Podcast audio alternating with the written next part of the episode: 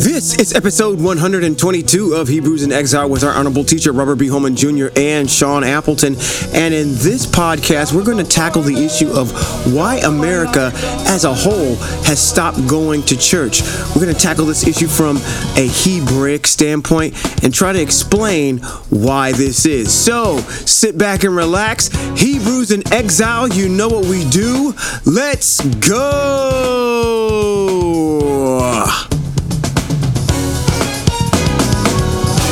Of the harvest, you're of my life, you're of creation, you make everything right. This is Rabbi Robert B. Holman Junior and Sean Appleton, and this is Hebrews, Hebrews in, in Exile. Exile. This is a place where every time that we meet, we start this, this thing out laughing because, you know what, we have so much fun talking about matters that are so uh, intricate with our people and trying to inform them with the facts that is going on around us. Oh, and you know, we sure. we look at each other and we start laughing because because the situations are quite comical. Yeah, yeah, it's it's it's borderline, you know, for our people's delusional on how they think and and how we've progressed thus far, and we still don't see the most most high in a lot of things that we do. But it's, you know, I, I think it's just happy to be back, you know, in front of front of the microphones again and be able to talk about the things that are germane to the Most High. Right, right, right, right, and you know, it's it's for, it's it's a it's joy. a It's a lot of fun. number number one. Ah. You know what the greatest you know what the greatest you know what the greatest you know what the greatest joy is that I have, and what makes what makes it fun? What's up? It's we're expounding truth. Absolutely, yeah. Yeah. It's it's something where, you know, it's in its totality, from its inception to even as we continue to learn. It's nothing that we've we, that we've arrived at yet, and it's a truth that is can stand on its own. We continue to expound truth. Yes, emet. Now I have a motto, you know. uh, yeah, you do. What that motto is? Yeah. What? Yeah, truth matters. That's the one. Two word matter. That's two one. Word motto. That's one. That's I have oh, another okay. one. I have another one. Uh, who? One, one man's truth is another man's, is another man's heresy. All right. And all right. That seems to be where we are in this in this narrative of trying to explain to our people the truth that flows out of the mouth of the Most High to his prophets, to his people. Sure. And to watch them treat that truth like the pitcher to the catcher, mm-hmm. and shake it off as though it's nothing, mm-hmm. is quite is quite is something something to behold once you come to understand what truth is. Yeah, you know that, and let me piggyback on that for a second. The fact that, again, as we're imparting truth, to have to see the thing that was there in the beginning with the Most High, which was what? Wisdom, wisdom, and understanding being imparted to individuals, and they're picking it up and having their lives enriched. One of the things, one of the greatest testimonies that I have when I first met you was um, you had a congregation, a non-denominational denominational congregation, mm-hmm, yeah. And part of one of the the motto or the creed or the mission statement was, "It is a life-changing ministry,", ministry right. And it's exactly what it has been. And, and that's what we've that, done. That's what we've done. That's what we've done. It's infused that Most High into people's lives, which is awesome. The interesting fact that really uh, grabs my mind at this point in time is recognizing, and some, this is something that I said um, this past week as I was giving, delivering my dissertation, mm-hmm. Um, American people at large, but especially the melanated man at this point in time in our history, is in grave danger of witnessing all over again in a in a more uh in a more, I don't know if it can be any any worse than what our forefathers went with, but looking at the melanated man in this exile being exploited, being persecuted and being done as bad as or worse than our ancestors who were hung and our babies who were burned and mm-hmm. so forth, and so that history of of our of, of slavery. Mm-hmm. We are in a new kind of slavery. Mm. Uh, we are looking at uh, Mississippi passing, reinstating Jim Crow laws. Mm-hmm. We're looking at a government in this nation that we have been uh, uh, um, ex- been brought to. We're looking at this nation, and we're trying to figure out how come they hate us so. Mm. One. Two, we're looking at the fact that the institution of the church is declining in America. Mm-hmm. Now, this is what I don't know. I don't know if the numbers of decline, which they probably don't, uh, are affecting the black community as w- at the way it's affecting the white community. Mm. Now, I'm going to say this. Okay. I'm going to say this. I'm going right. to say this. I'm going to say this. I'm going to say this. All right. And I don't want ready. y'all to hear me. I want okay. y'all to hear me. Okay?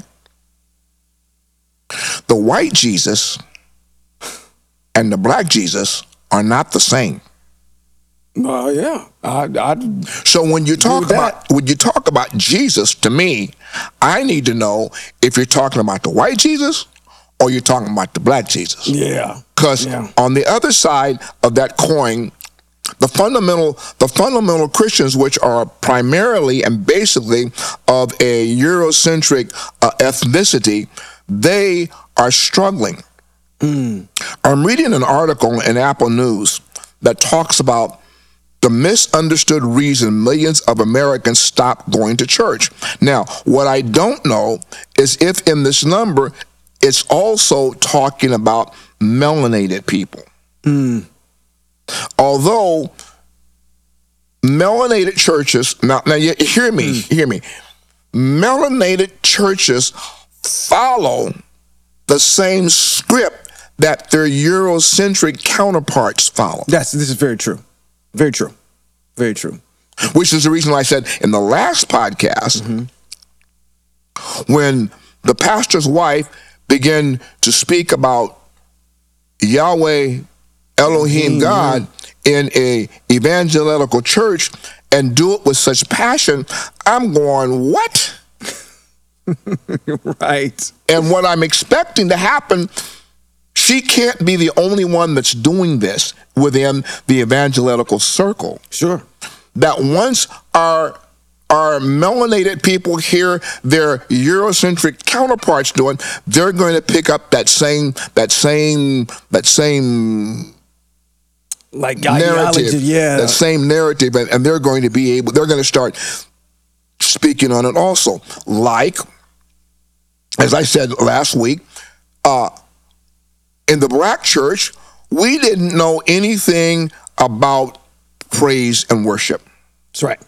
It wasn't we, until, yeah. we had choirs, and choirs was our was our thing. Mm-hmm. And then all of a sudden, we have this influx of praise and worship from mm. Maranatha mm-hmm. and from all of these places. And and and then we have people start to try to inject it into uh, our, our black churches, which kind of disintegrated choirs. Right, right, okay? right. But we didn't do it until our white counterparts did it. Yeah, even even still, could you even go back even further than that? Because I remember you speaking about the issue of of how pastors have this ability to hoop and whatnot, and where they actually got that from. That goes all the way back to the days of of our ancestors being in bondage and that whole entire structure of how church is set up. So we've learned. learn this particular religion from them. So every it, it just falls suit to say, okay, if it's, it's picking up speed or it's or it's c- catching fire over in the European style type churches, evangelical, you know, conservative churches, then it's only a matter of time. Like it's only a matter of time before it winds up in the black church. And like you said, you'll hear preachers up there hooping, saying the name Yahweh. Of, of Yahweh. Yes, yes, and trying to tell the story. Right. But They'll be trying to, to tell, the, tell the story without having all the facts. You know what? You know what? I, I, I'm, I'm going to talk about this. Mm-hmm. An attorney cannot successfully represent his client without having all the facts. Mm-hmm.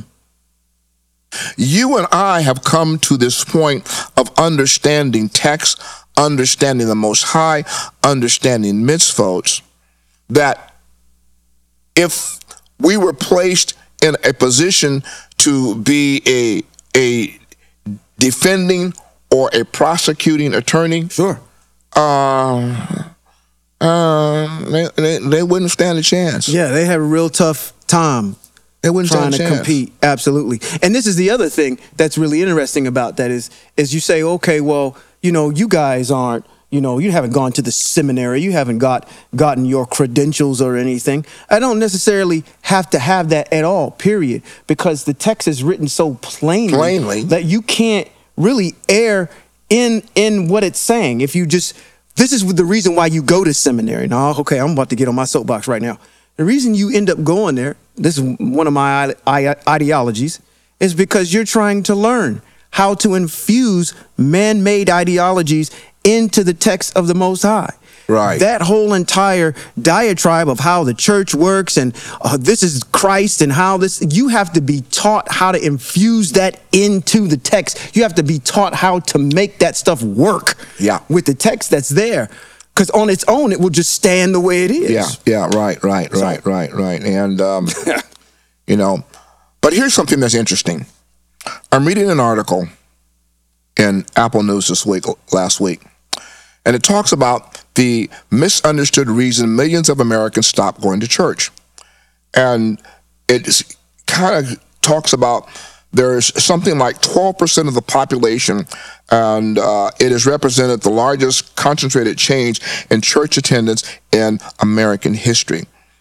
And it talks about, like, why this is happening.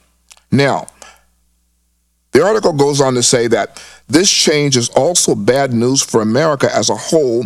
Participation in religious community generally correlates with better health, with better health outcomes, longer life, higher financial generosity, and more stable families. That's not black church. Hmm. So what would you say? Better health, better health, longer life, higher financial generosity, and more stable families, all of which are desperately needed in a nation with rising rates of loneliness, mental illness, alcohol, and drug dependency.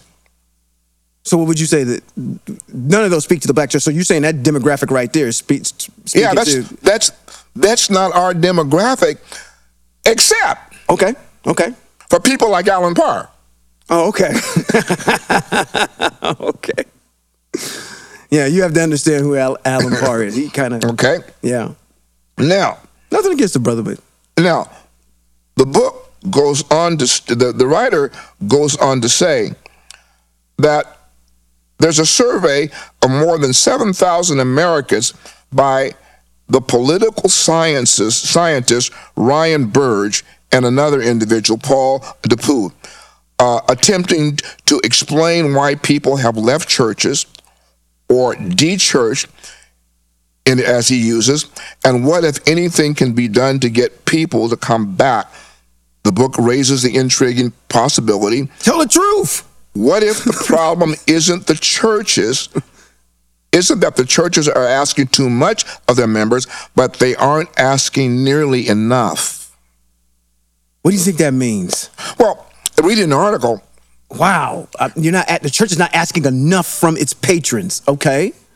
Reading reading the article, it talks about the idea of the church being more socially connected to its members to provide the necessities that individuals need to make them whole, as opposed to just teaching or speaking words like feeding and like, you know, uh, various social things that c- kind of make com- that thing. make okay. people whole.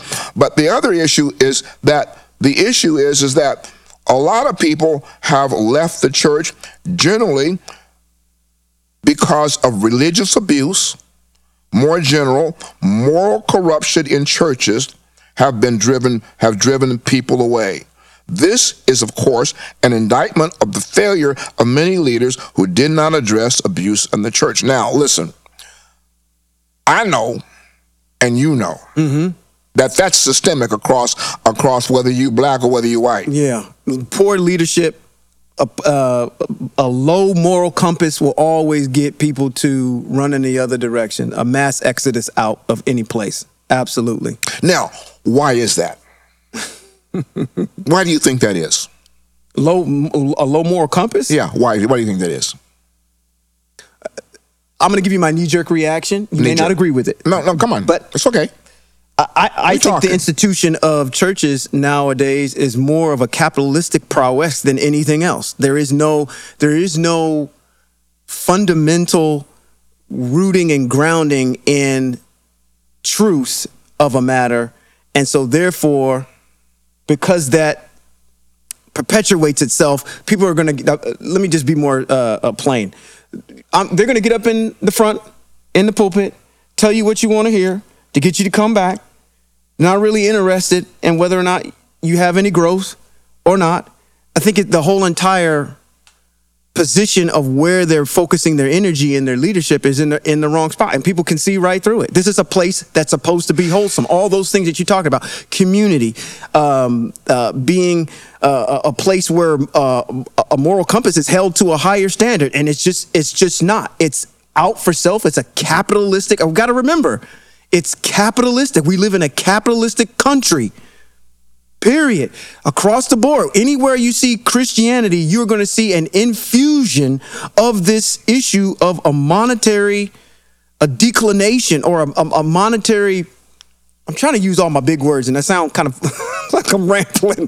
But the point is, is that's my knee-jerk reaction to it, is to say the reason that is is because of a low moral compass, is because the leadership has its eyes set on a bunch of white dead hypocrites printed on green paper and not for what it should stand for, okay, which is truth and making sure people have an understanding of that truth. That's what you think. That's that's that's that's your yeah, that's, yes, that's your yes. that's your knee jerk. That's knee-jerk my knee jerk answer as to why this there's no. Now, here's what I would say. Okay. The primary reason that the moral compass of corruption in churches is an abuse is so general, and that has caused individuals to lose their sense of believing that, quote, quote, God uh, is protecting them from their leadership. It's the fact that the leadership itself have absolutely no understanding of what's coming out of their mouth concerning the word of the Most High. And you, and, and, and the people can see through it. And, and say, the people hey, can see through it. Say, hey, you know what? That's a very good point, because that is a matter of fact, I would probably have to amend my answer and, and tack that. I'm glad that you said that. A lot of people, you know, I'm a, you, I watch YouTube. I've seen several of them congregations, uh, them folk get up there and ask remedial questions. This says this here, and it says something else over here.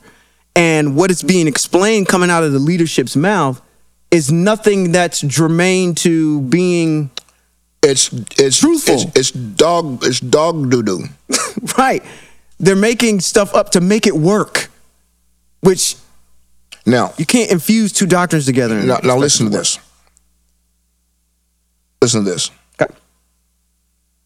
Contemporary America simply isn't set up to promote mutuality, care, or common life. Rather, it is designed to maximize individual accomplishment as defined by professional and financial success.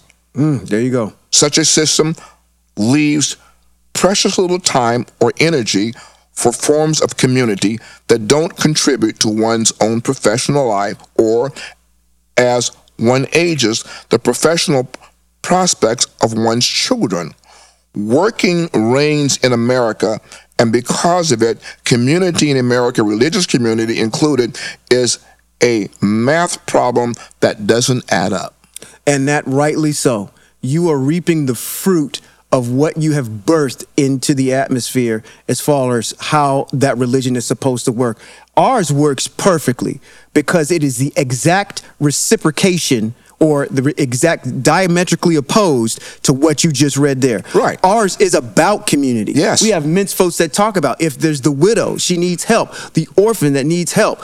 Matter of fact, many of our mitzvot deal with community and that responsibility to the community from its leaders to all down to the individual. So I can see why, yeah, there's a mass exodus if you're citing those reasons as to why we're leaving. But the Most High's, the way it's set up over here is, is perfect. You see, this article goes on to say that the idea of being engrossed in individual accomplishment and work and what have you now has become so great in America that I'm tired. Mm. I'm tired.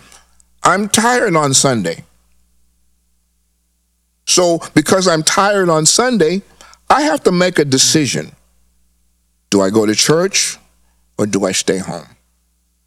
Or the question becomes one, if one of my friends asked me to come to a Sunday brunch, do I go to Sunday brunch or do I go to church?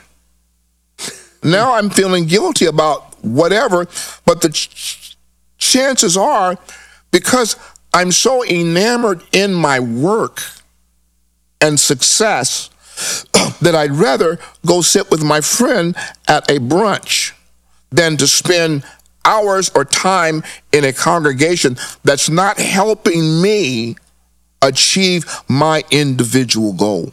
Now, do you think that that's the reason why why most pastors have now uh, gone from actually a, a teaching to more of a, you know, like a Tony Robbins session on where how I'm going to f- help you fix yourself, like free therapy, because that's the only thing that's appealing to people at the particular time is to say, you know, I'm not coming in here to learn anything. I'm coming in here for you to tell me, give me a word of encouragement or some exactly. type of some type of adoration exactly. so I can make it through the next six days so um, I can be uh, successful in what I'm doing. I mean, it goes on to talk about maybe the baby isn't sleeping well, and when Sunday morning comes around, it's simply easier to stay home and, and catch whatever sleep is available as the baby finally falls to sleep. In other cases, a person might be entering mid-career working, a high-stress job requiring sixty or seventy work hours added to the fifteen hours of commute time. Suddenly something in their, in their like, like two-thirds of their waking hours of the week are already accounted for. And so when a friend invites them to a Sunday morning brunch, they probably want to go to brunch, but they also want to go see their friend because they haven't been able to see them for months, and the friend wins out. See, as you're reading that, I, I, I'm kind of suspect of of kind of the the nature of the, the way the author is going with this particular issue, because that's saying, you know, again, you're putting in the regular work hour, I mean work week, you work forty hours a week, and then you're you're putting in all this extra time. I, I don't know if, at least in my industry that I'm in, I'm not seeing excessive amount of hours coming out of people. And plus, and the way that it's set up, you got Saturday, the way they look at it, to rest, and then you your day of worship is on Sunday. So you got a preemptive day prior to that. I, normally what I'm seeing in the in the professional executive world is individuals that are working forty, maybe fifty hours a week. So that is, the, the article maybe is, is striking me as if, you know, people are working six days a week and they just ha- don't have any time for anything at all. No family, no nothing, just work, work, work, work, work, work, work, and I don't have time to go to church on Sunday to hear this. Well, but you see, uh, You see, that's the way they think. Mm. Remember, I believe this article is more germane to the non-melanated people than it is the melanated people. However, we're copycats. Mm. We're co- we've always been copycats. Mm-hmm. We do we do what they do. They validate for us what we can do. Mm-hmm. You see, I, I'm sorry. I, I, I, I'm sorry. I am literally within the consciousness of my mind, soul, and spirit. I am upset that our people are still functioning with a slave mentality, and they don't even know it. Right. They've been born into this this this hive mind that tells them this is the way it should be, and it's very difficult for them to uh, to separate themsells from that way of thinking. You know, the article, cognitive ability. The article goes on to say, uh, but a vibrant, life-giving church requires more, not less, time and energy from its members. It asks people to prioritize one another over over career, to prioritize prayer and time reading scripture over accomplishment. This may seem like a rough like a tough sell in an era of de-churching. If people are already leaving, especially if they're leaving because they feel too busy and burned out to attend church regularly, why would they want to be a part of a church that asks so much of their time? Great question. I'm asked, I would be asking the same thing. You, you just established as your precedent that the reason people aren't coming from um, maybe a, a, a European church society, for them, it's I work too much. So now, why would I want to go to a church that asks me to do more? Now, I'm going to say something to you. Because I'm going I'm to get into us in a minute. Because I'm, I'm going to stop the reading here. It's a long article. Okay. But I've given you I've given you the key points as to why this article, this author, feels like people are leaving the church. And I'm going to say this. More than likely, the numbers are also down in the melanated church.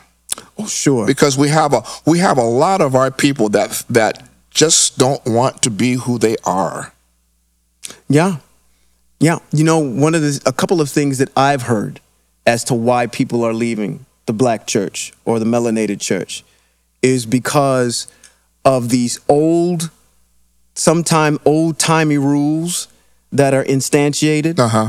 Um, things that they read in a text that they say that has nothing to do with how this particular congregation is set up, the the blatant hypocrisy that happens, that um, literally, again, going back almost to the same issue I, that I first talked about, which was you see things here, and there is no, and there's a contradictory text somewhere else, and no one is able to answer that question.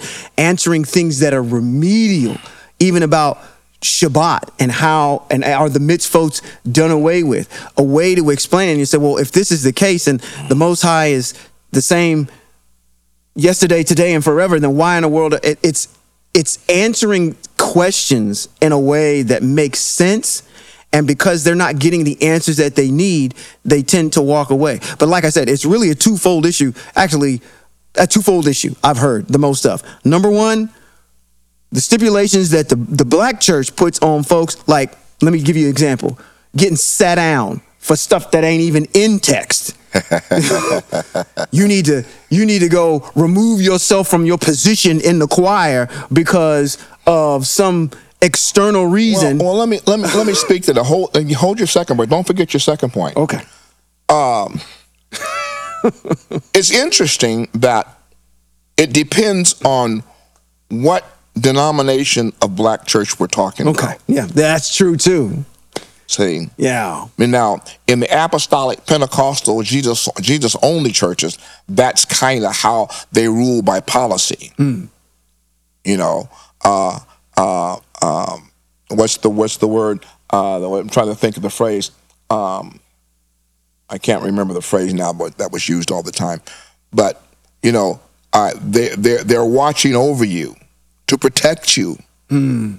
from the errors and the, the issues of sin. But But while they're doing that, they do not know what sin is. Right.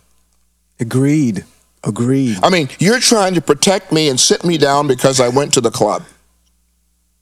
Or because you saw me, I, I wore I, I wore some clothing that doesn't seem to fit the narrative of the policy of the church. Mm-hmm. Mm-hmm.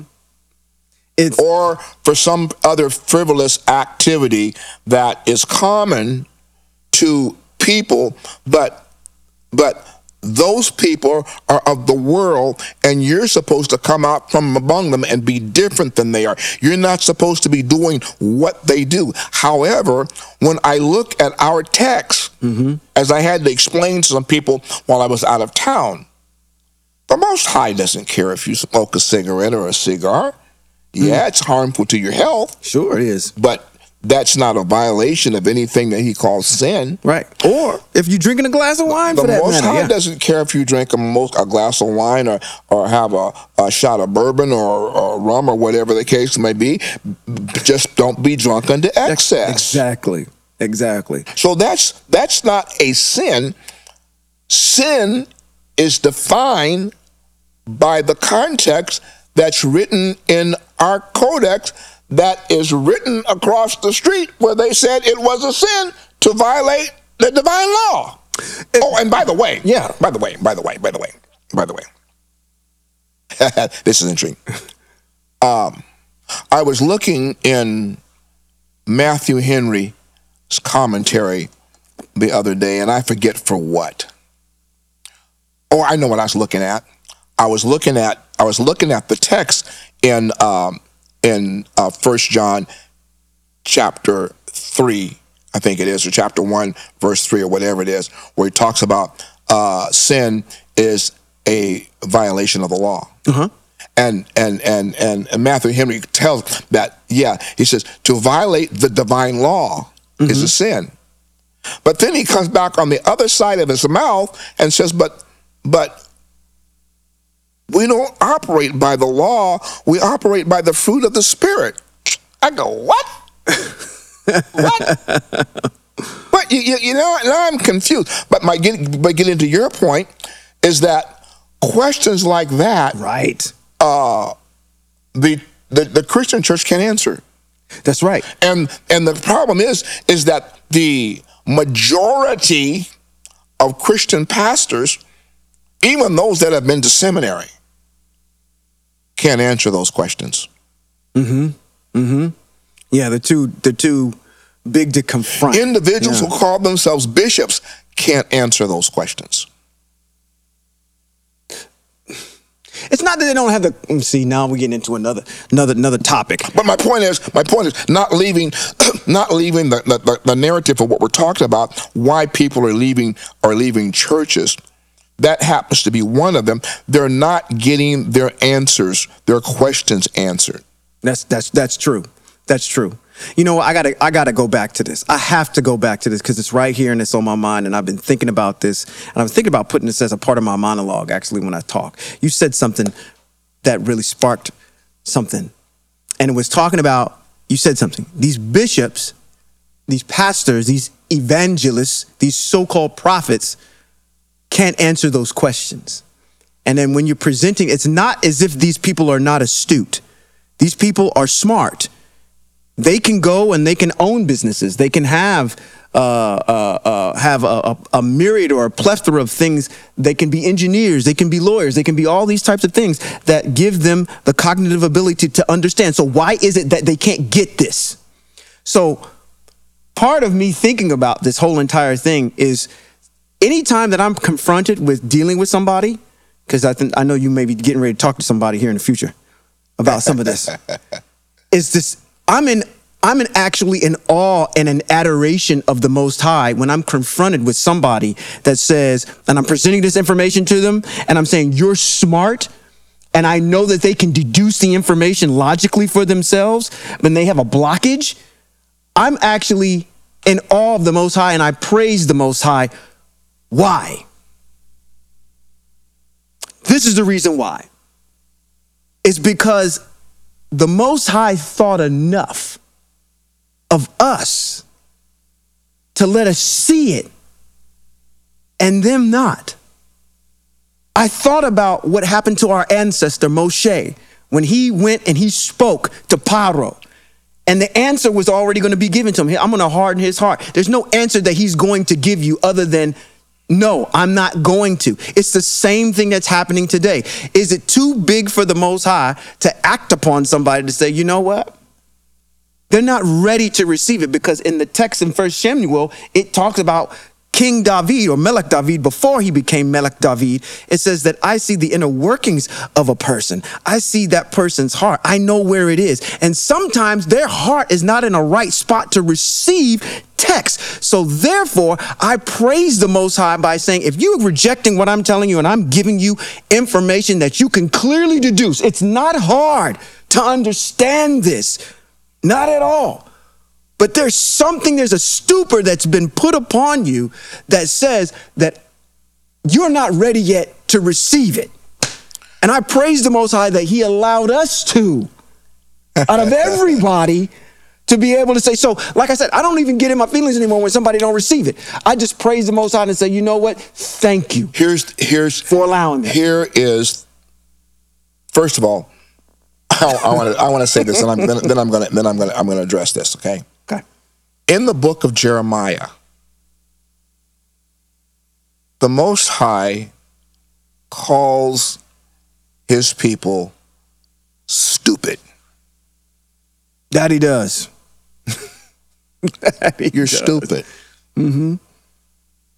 Come on, because you're going to get into my miracle. Now,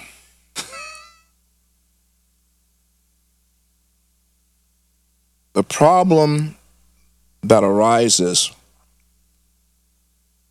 is that in order to be where we are, and I want you all to hear me really good, in order to be where we are, there is one systemic phrase that governs our journey, and that is our desire to know the truth.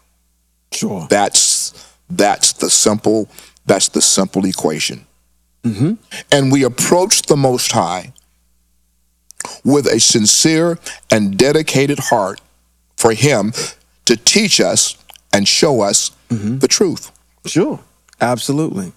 If that's not if that's if that's not your desire, then you have blinders on, and you're like the children of the, the, the, the opulent nation of Israel, who spoke to the prophet. When the prophet came to prophesy to them, they said to the prophet, tell us lies. Mm. Don't tell us the truth. Tell us lies. Yeah, tell us what we want to hear. And so when we look, when we look at this nation that we're talking about, Hebrews in Exile, Yahweh's exiled empire, is filled with people just like our ancestors who would rather be lied to than told the truth.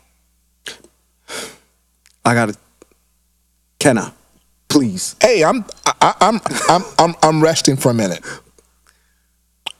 I told you off camera and off recorder about this issue of a miracle. Yeah. But you didn't tell me what the miracle I was. I didn't tell you what the miracle was. Yeah, but I've, we've stated what the miracle is several times. And when someone asks me what a miracle is, just like I give my dissertation about what blessings are, and I say blessings come in multiplicities. They don't come in just one-shot deals. Blessings continue to keep. That's why breathing is a blessing. That's why walking is a blessing, because it's something that your heartbeat is a blessing, because you continue to keep getting it when you don't deserve it, based on your actions. I have redefined how I think about miracles too. Because if somebody were to ask me what the greatest miracle is, it's what we're talking about right now. We're living in a perpetual miracle. Miracles to me now are not the fact that someone parted, the Most High parted the Red Sea or the Sea of Reeds. A miracle, that's not a miracle to me. because we're talking about the Most High from oneness that created all things. Him moving physical attributes in physics, water being moved on its own, rocks being moved, water coming from rocks, all these different types of things, animals coming up and doing whatever they're doing, the ground opening up. Do you think that that's too hard for the Most High? Is that a miracle to the Most High? No. No, it's a miracle to man. It's a, a man perceives it as a miracle because yeah. it's moving some physical element, because it's saying there's an impossibility that's in right. place. So what I said, I don't even look at it as a miracle anymore. You know what I look at it as a miracle? Right. The return of the Most High's people back to this. That's a miracle. Because literally, literally, if you look at the state of our folks and what we just explained, if you look at all the prophets, try to get us on one accord. Oh, no, we can't. Try it. Can't do it. How long have we been in exile out of the land? And I'm not talking, I'm going past slavery. I'm talking about go back into, into oh, yes. the... Yes, yes, yes. For a very long time. Yes. This is a... The Most High is is is saying, listen, I am I I'm I'm a, I'm a Elohim that can take this blinded stupor of a people, whom in the prophets calls he calls like you said eloquently. They calls them stupid, and I will make them a nation and leader of people. No one looks to you as to be a leader of anything other than chaos, confusion, and crime. The Most High is going to use this melanated group to show the world his power. That's a miracle. Moving some water ain't jack squat compared to this. That's child's work compared to getting a nation of people that has been dispersed to the four corners of the world and have them to be able to come back on one accord, be one people with one language. Um, have you been reading Ezekiel? That sounds like that sounds like Ezekiel. That that's the miracle, and it's a slow burn, it, and you're seeing it unfold in our dispensation of time. That's what's a miracle is to me now, because like I said, moving some ground, that the Most High created the heavens and the earth. It's nothing for him to open up the ground and swallow up some folk if he needs to, or move some water out the way if he needs to in order to get his people from point A to point B. The real miracle is getting your, because what you're what we're talking about right now is a psychological slavery that's happening. They're not physically putting you in chains. They're reinstantiating Jim Crow laws to reinstantiate a fact of having your mind being institutionalized so you don't think of anything else other than this diminutive state that melanated people need to be in. That's the bondage that we're talking about. And when you talk about generation after generation after generation continuing to perpetuate this, you get further away from what our community is supposed to be. And if this continues to go on like this, I can't wait to see what happens with the Most High. The Most High turns this around and gets us back into the land. So we are in front instead of being behind. That's what a miracle is to me, not moving some physical attribute. Well, I don't quite remember where it is in the book of Ezekiel, but it's in the latter, the latter chapters of the book of Ezekiel. But we have to go over to Jeremiah to hear what the nations have to say about this whole issue. Mm. Jeremiah, who writes these words, it says that our fathers inherited lies. lies. Yeah. That statement is germane to the words of the nations speaking about what they're witnessing and what they're witnessing to with Israel being back under the influence of the Most High, living safely in their unwalled cities and living like they did before the diaspora. Mm. That's what those words are about. Mm-hmm. Okay? We're looking at you because we thought our fathers told us that you had abandoned Israel because of the way that they have abdicated you, they've abdicated your laws, and they're worshiping, worshiping other else. Therefore, we were told that you had forsaken them. That's what Jeremiah is talking about. Mm-hmm. We come fast forward into the book of Ezekiel, latter chapters, and the Most High explains. See, here's let, let, let, let me take a let me take a let, let me show you let, let me talk about how the prophets work. All of them have the same they have they follow the same script. The prophecy is going to open up by talking about Israel's origin. Mm. It's going to switch to Israel's sin. Mm-hmm. It's going to switch to the Most High's anger and all the things that he's going to do in relation to it. And the fourth thing is going to finally wind up talking about their redemption, where he's not no longer anger. Mm-hmm. And he's talking about bringing them back into the land. Mm-hmm. The latter parts of Ezekiel speak to what you say. The Most High says, when I have, and I'm paraphrasing, when I have redeemed Israel out of thy diaspora and bring them back into the land, and you find them living in unwalled cities in peace, he says, then you will know that I am Yahweh, mm-hmm, who did this. Right.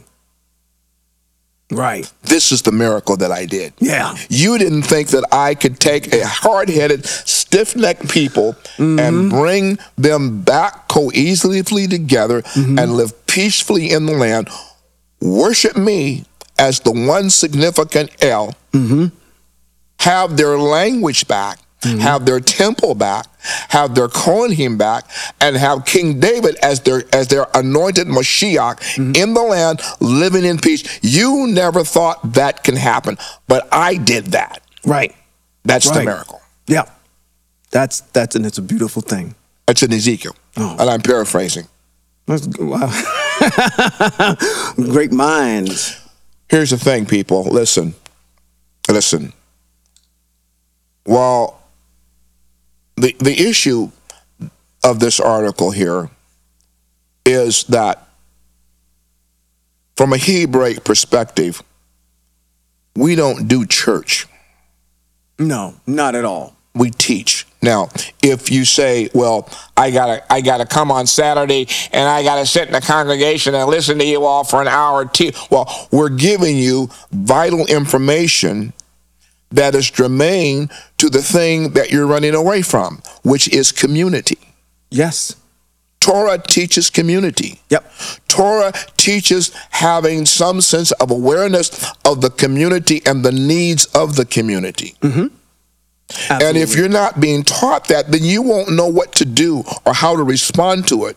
Our task is to teach Torah mitzvot. That's what the Most High has instructed us to do. Within that, we have to bring in the culture and the attitude of Israel so we know how to make these mitzvot work in our lives. Mm-hmm. That takes time. Yeah.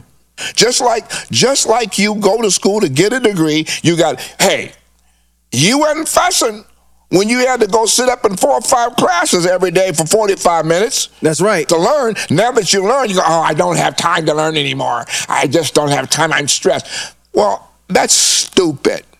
Yeah. Yeah. Particularly when the things that we teach here in Hebraic context, the Most High says to us, these words I'm giving you today, they shall be life, life to you. Absolutely. Therefore, choose life. Yeah, agree. I hope we've given you something to think about in today's today's podcast. I think I, I hope that you I hope that you understand our heart and the intent of our heart. It's not to lead you down a path of of rabbit holes. No, it's to expound into the consciousness of your mind the thought process of the Most High and how he thinks about his people and what he has planned for his people that you're never hearing on Sunday morning or in Wednesday night Bible classes, because I'm going to say this, and I don't care if I'm quoted, and I don't think if you call me, uh, uh, my head is big.